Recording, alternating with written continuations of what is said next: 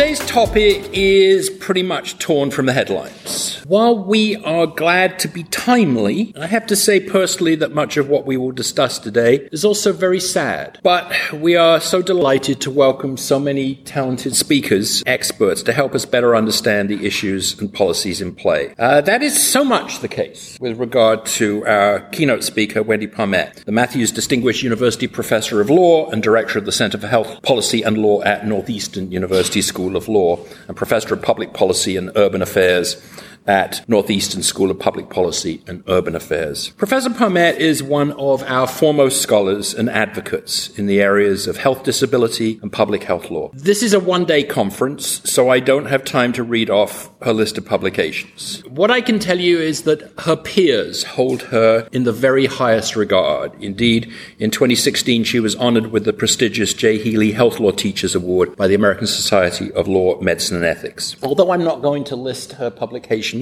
there is one I do want to touch on, and it's the book she co authored with Patricia Illingworth that was the inspiration for this conference. It's called The Health of Newcomers. In the book's introduction, the authors argue, quote, we seek not only to demonstrate why it is rational and moral for nations to treat the health interests of natives and newcomers alike, but also to dispel myths about newcomers that have undermined the willingness of natives to promote the health interests of newcomers as they would those of family and compatriots. That is why we're having this conference, and that is why we're so honored to have Professor Parmet start the proceeding.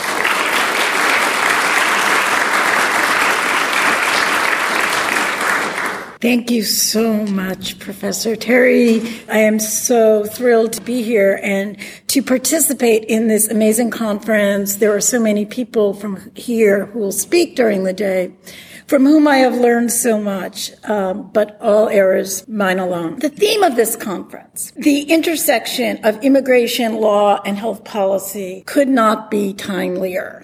Almost every day brings us yet another story about immigration and healthcare. We hear about the long-term healthcare effects of children who have been separated from their parents at the border, of immigrant minors being denied access to reproductive health services, about children children being detained by ICE on their way to emergency surgery. Pediatricians around the country are widely reporting that parents fearing ICE enforcement have stopped bringing children to basic medical appointments. Hospitals and other healthcare providers are worrying about losing workers due to declines in H-1B visas, the travel ban, and the possible elimination of DACA. And more recently, we have media personalities warning us that a caravan of migrants in southern Mexico now will bring disease to the border. And just earlier this month, citing the goal of promoting self-sufficiency among immigrants, the Department of Homeland Security published proposed public charge regulations, which if promulgated will chill millions of legal immigrants and citizen members of their family from using a broad array of public health benefits, including Medicaid and Medicare Part D. All of these incidents and many more illustrate that when immigration policy meets health policy, health policy and public health suffer. The healthcare system covers fewer people while becoming costlier and less efficient. Public health becomes imperiled as punitive and futile efforts to keep diseases out by targeting newcomers replace evidence-based public health approaches.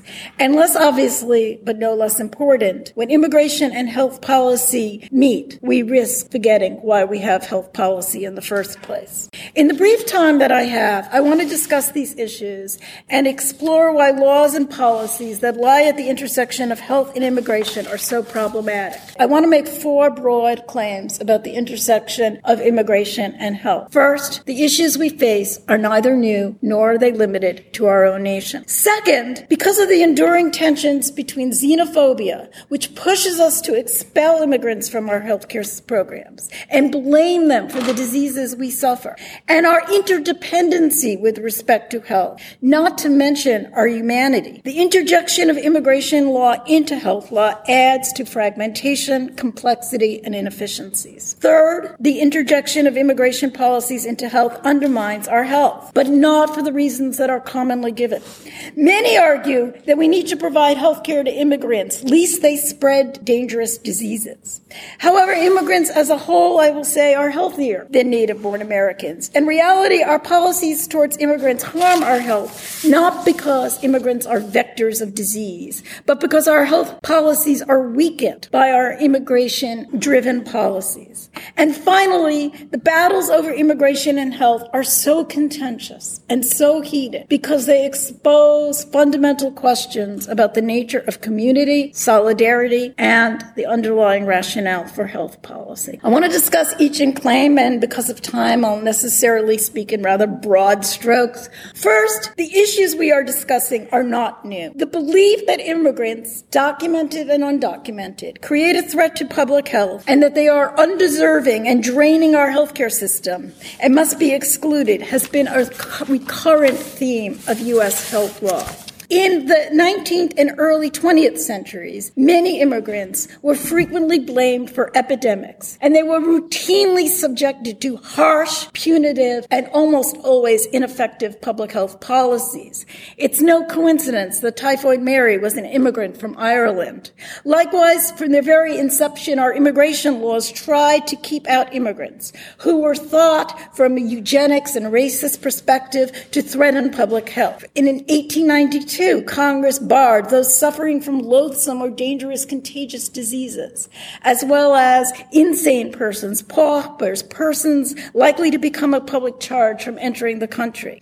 These policies were enforced by the rather infamous medical examinations that were conducted overseas and at Ellis and Angel Islands at the immigration centers, where immigrants were turned away for health grounds. These policies were also used to deny refuge to Jewish Jewish refugees from the Holocaust in the 1930s. They did little or nothing to improve public health. These policies, however, did not disappear with the discrediting of eugenics and the advent of modern public health science.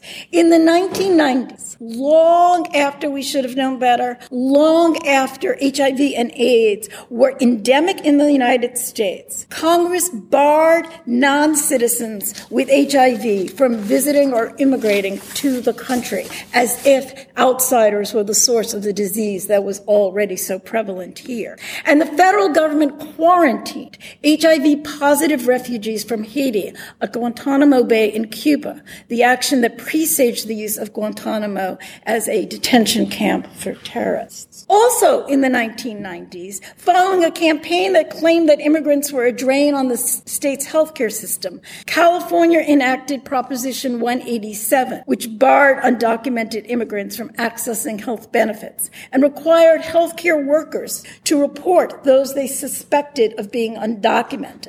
Although Proposition 187 was quickly enjoined by the courts and it never went into effect, it inspired the 1996 Personal Responsibility and Work Reconciliation Act, which established significant limits on the eligibility of immigrants, both documented and legal, to federally funded health benefits. Then came the financial crisis of 2008. Faced with budgetary pressures, states across the nation moved to reduce health benefits for numerous classes of immigrants. My own state of Massachusetts, which claimed to have adopted universal health care, remember Romney Care, cut back on that promise by excluding certain classes of lawfully present immigrants from the state's forerunner of what became the ACA. That's when I came to realize that talk about universal health coverage obscured the question of who was part of the universe. Later, in the summer of 2009, when what became the ACA was being debated, its opponents rallied around the erroneous claim that the bill would cover undocumented immigrants. In September 2009, President Obama promised a joint session of Congress that his plan would do no such thing. perhaps foreshadowing the current uncivil state of political discourse. Republican Representative Joe Wilson from South Carolina shouted during the president's address, You lie. What was most remarkable about this incident was not Williams' breach of decorum, but the vehemence of the immigration focused opposition. Perhaps even more remarkably, Wilson's interruption and the immigration based opposition to the ACA suggested to some that many Americans would rather forfeit health care access for themselves and their own families than provide coverage to non citizens. This vehemence, which set the stage for the policies pursued by the present administration, is not confined to the United States. As in the U.S., immigrants throughout the world are blamed for diseases and derided as drains on the publicly funded healthcare programs. To give but a few examples, proponents of Brexit relied heavily on the claim that migrants from the EU were bankrupting the National Health Service. And in Poland, former Prime Minister and current leader of the Law and Justice Party, Jaroslaw Kaczynski, has warned that migrants bring to Europe, quote, diseases that are highly dangerous and have not been seen for a long time. Moreover, and I think this is important, all nations, underline all, deny some classes of immigrants access to their national health programs.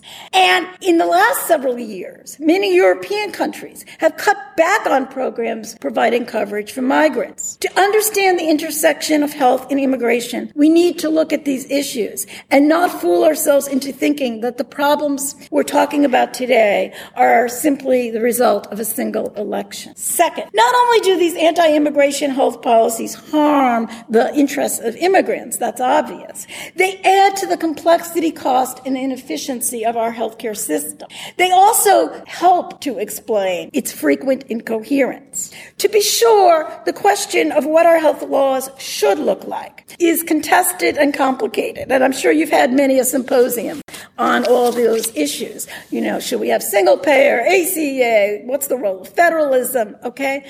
But where everyone comes down on these questions, I think we need to concede that immigration's interjection has been highly problematic. Take, for example, the act I discussed before the Personal Responsibility and Work Opportunity Reconciliation Act of PRWORA to its best friends. It prohibited certain categories of newcomers deemed unqualified from being eligible for federally funded health benefits, including Medicaid and CHIP. It also established a five year bar during which time most classes of qualified immigrants are ineligible for such programs. Whether these exclusions are good or bad, I'll leave for another time. But what I want to say is that all of the exclusions are riddled with exceptions. And that's sort of the, the game of health policy and immigration. For every exclusion, there's an exception. And for every exception, there's a countervailing contra exception. Many laws enacted after PRWORA limit some of its impact, for example, by creating new Medicaid and CHIP eligibility programs. And then along comes the ACA, which doesn't repeal PRWORA, but uses an entirely different set of terminology and establishes entirely different criteria for determining when non citizens are eligible for benefits. I could go on and drone on for a long time about this. But for the moment, what I want to underscore is if American health law is complex and confusing, it is doubly so when we think about immigration. Indeed, our efforts to bar certain classes of non-citizens from various health programs and then to provide alternatives and partial routes to care and sort of different ways of financing the care that we've denied sort of in the front door has helped to make our infamously complex and fragmented system even more complex and even more fragmented.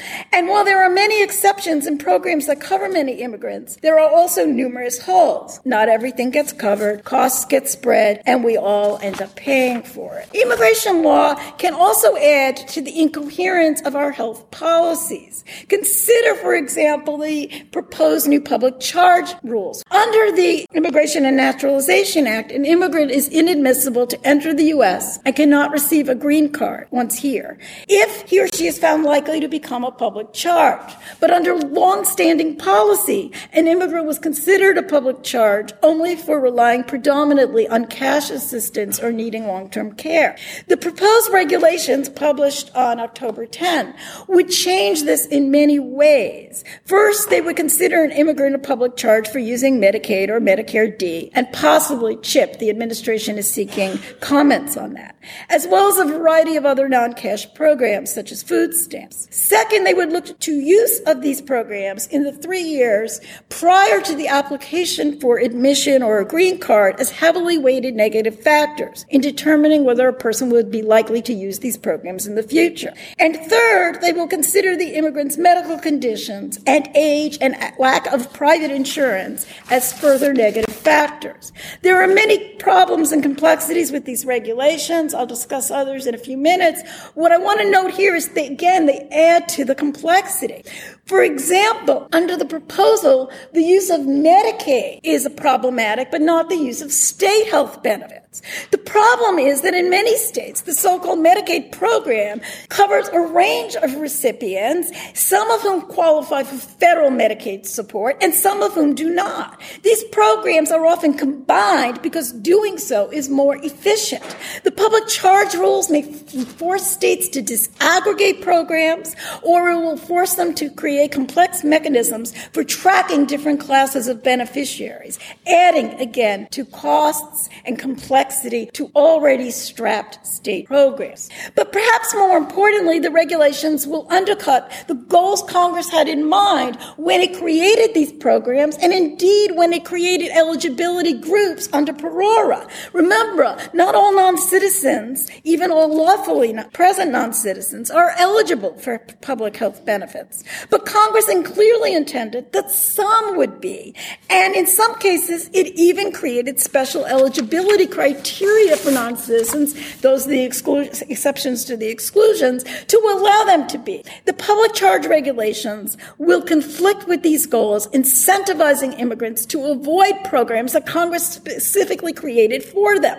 And again, incoherent policies. Immigration law may also undermine our capacity to finance our healthcare system. Despite the widely held belief that immigrants burden our systems, research continuously shows that immigrants are younger and healthier, and they use fewer health resources than native born residents. A recent study by Zallman and colleagues found that immigrants pay more into private insurance premiums than they take out, and a literature review by Flavin and colleagues found that immigrants are net contributors to the Medicare Trust Fund. By denying immigrants access to these programs and cutting back on immigration, we are jeopardizing the long-term viability of our healthcare financing.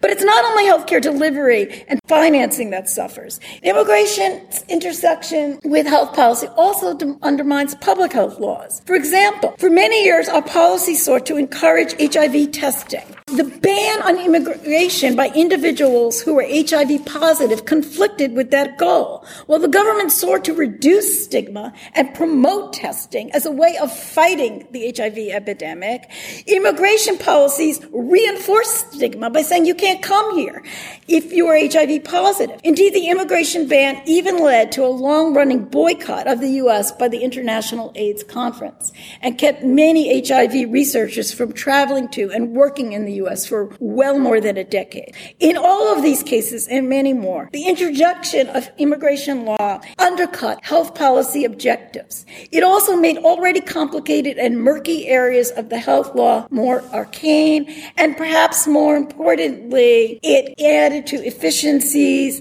in costs and implementation. And of course, by undermining health policies, the interjection of immigration into health policy impacts public health. But it's important to emphasize, as I said earlier, that immigration law does not par- harm public health by increasing the danger that uninsured immigrants will come and spread dangerous diseases. To the contrary, for the most part, immigrants are healthier than native born citizens. There are higher rates of some diseases in some classes, especially tuberculosis, but there's no evidence showing that immigration is posing a widespread threat to the health of the U.S. population.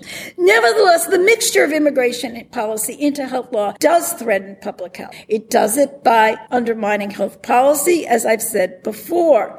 But it also tends to reinforce the mistaken and problematic belief that infectious diseases and pandemics are caused by immigrants, foreigners, and those who are abroad. This view that we can only be kept safe if we keep them out leads to demands for travel bans and walls rather than for investment in public health infrastructure and support for efforts to fight diseases globally where many emerging infectious diseases arise.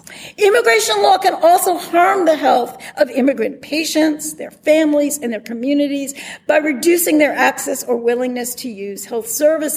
As noted above, clinicians have been reporting that patients are not showing up for appointments. Some of these patients are immigrant, but many are citizen members of mixed status households. When accessing health care becomes scary, when communities fear that ICE may detain them outside of healthcare facilities in the parking lots, for example, the health consequences ripple across families and communities and across generations. Children who are today separated from their parents or go to school wondering if their parents will be deported or denied access to basic pediatric care will carry scars that will affect them for decades. Public health is also threatened because healthcare institutions and healthcare workers bear the burden of immigration's laws. Safety net hospitals and community health centers have fewer resources if many of their patients lose access to care or disenroll from insurance programs out of fear of immigration consequences for so doing it. Healthcare workers also worry about their own immigration status. In 2016, immigrants comprised 16% of the healthcare workforce. Cutbacks in H-1 visas, termination of DACA affect doctors and nurses. But we need to think especially about lower skilled workers. 22% in the healthcare workforce are immigrants. These are the people who work in our nursing homes, and they are our home health aides. They care for our family members and for ourselves when we need them. Many of these workers undoubtedly live in mixed status families where fear of deportation is palpable. And even for those who have no undocumented members in their family, the proposed public charge regulations will introduce new levels of anxiety and barriers barriers to accessing health benefits. Moreover, the implementation of the public charge regulations in consulates around the world is designed to stifle family reunification, and it will prevent many of our future healthcare workers from ever entering this country. And one needs to wonder what will happen in our nursing homes and for home health aides decades hence. The proposed public charge regulations will also adversely affect affect the social determinants of health. We've known for many years that the health of a population is determined more by social and environmental conditions than by clinical medical interventions. The public charge rule and the immigration crackdown itself are adverse social determinants. They spark fear, anxiety, and trauma and stress. The proposal may also harm public health by leading many immigrants to disenroll, not only in health insurance programs, but in benefits such as SNAP or housing subsidies subsidies that redress social determinants. The consequences cannot and will not be confined to non-citizens, but will almost certainly affect citizen children and again families, right? If an immigrant mother loses food stamps, the citizen's children may go hungry. Indeed, the Department of Homeland Security shockingly recognized in its proposed regulations that they could lead to worse health outcomes, increases in obesity and malnutrition, and the department said this, especially for pregnant women and breastfeeding women. Increases in communicable disease among citizens, higher rates of poverty, and housing instability. In short, in the supposed attempt to promote self-sufficiency and drive non-citizens out of our healthcare programs, the regulations risk the health of all of us. Which gets me to my final point.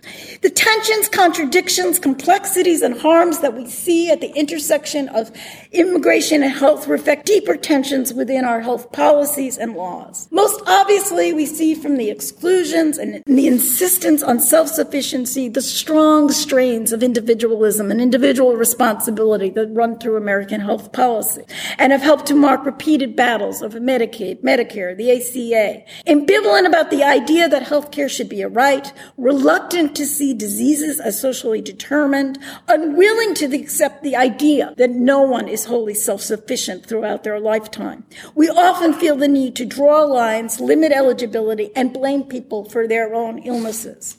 In this task, non-citizens present a handy foil. They are the easy scapegoat. If citizens can bar non-citizens, then maybe citizens can fool themselves into thinking that the healthcare system is only for those who are deserving, and thus citizens can believe that they are deserving and self-sufficient. But of course, the story is far more nuanced. Remember that immigration law adds to complexity and contradictions because for almost every exclusion, there is a partial exception. And for most punitive measures, measures, I could point to other supportive measures. This complexity and incoherence suggests that individualism, exclusion, and xenophobia are not the only, or even maybe the dominant chords at the intersection of health and immigration. There are also themes of inclusion, compassion, and solidarity. And this, I think, gets us to the gist of the tensions at the juncture between immigration and health law. Perhaps more than any other field, health law deals with human vulnerability. Our illnesses, our weaknesses, our dependence on one another, and ultimately our own mortality. As patients, we literally and metaphorically expose ourselves to others. We become intimate and vulnerable. As members of communities served by public health, we accept limitations on our own lim- liberty and autonomy because we recognize our mutual vulnerabilities. We are all part of the herd. For whom shall we limit our liberty?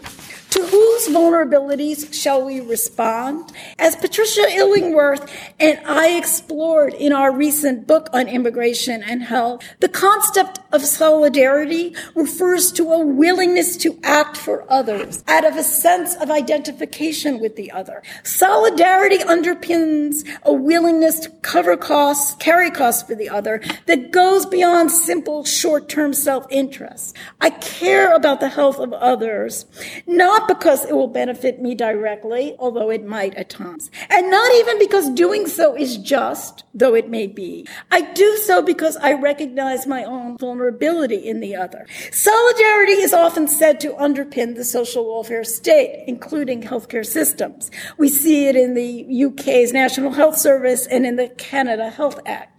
But it's also present in the US, Medicare, Medicaid, and the ACA. We say we don't have universal coverage, but we got a lot of health programs, folks. Solidarity, however, can be and often is exclusionary. It may adhere more easily to those who appear to be similar, who share a demographic identity. Perhaps for this reason, as I've mentioned, even the ro- most robust national health care programs exclude newcomers. More ominously, many have theorized that the solidarity that underpins healthcare systems can only remain strong if the systems are exclusionary. Thus, we might note that the most generous social welfare programs tend to be in relatively homogeneous countries, and that support for these systems, as well as for our own less robust system, has been stressed as globalization and migration have threatened demographic homogeneity. Thus, we can understand that the so-called demographic anxiety that seems to be rising around the world is related to concomitant calls for austerity and the divestment in health and social welfare programs. Because I want to be ho- hopeful, though, I want to eh, stress that solidarity need not be based on ethnic, racial, or national identity. It can also cohere around mutual goals, experiences, common causes, and as I said above, shared vulnerabilities. And no realm creates more opportunities for these than health. Indeed, the fact that the health of newcomers has ripple effects across communities, that we are not and cannot be self-sufficient with health, creates commonalities of interests and opportunities for the formation of solidarity with respect to health.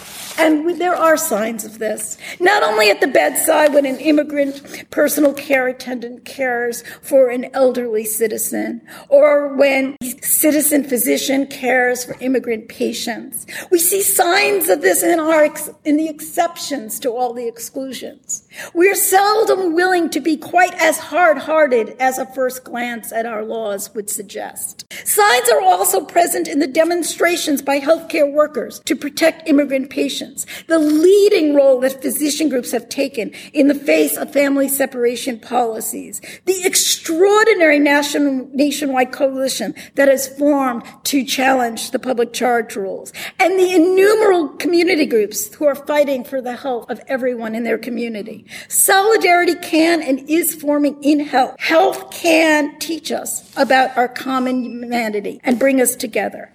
And perhaps this is why the battles over health and immigration are so heated. For those who fear ethnic and demographic change, the health of immigrants is frightening precisely because health is where we learn to see the humanity in the so-called other. And this leads me to conclude that the laws and policies that lie at the intersection of immigration and health are not simply about the health of immigrants. Rather, they are reflections of our ambivalence about the most fundamental health question of all. Why do we have a health care system? And from that, we might ask, why do we care about the health of strangers, immigrants or citizens?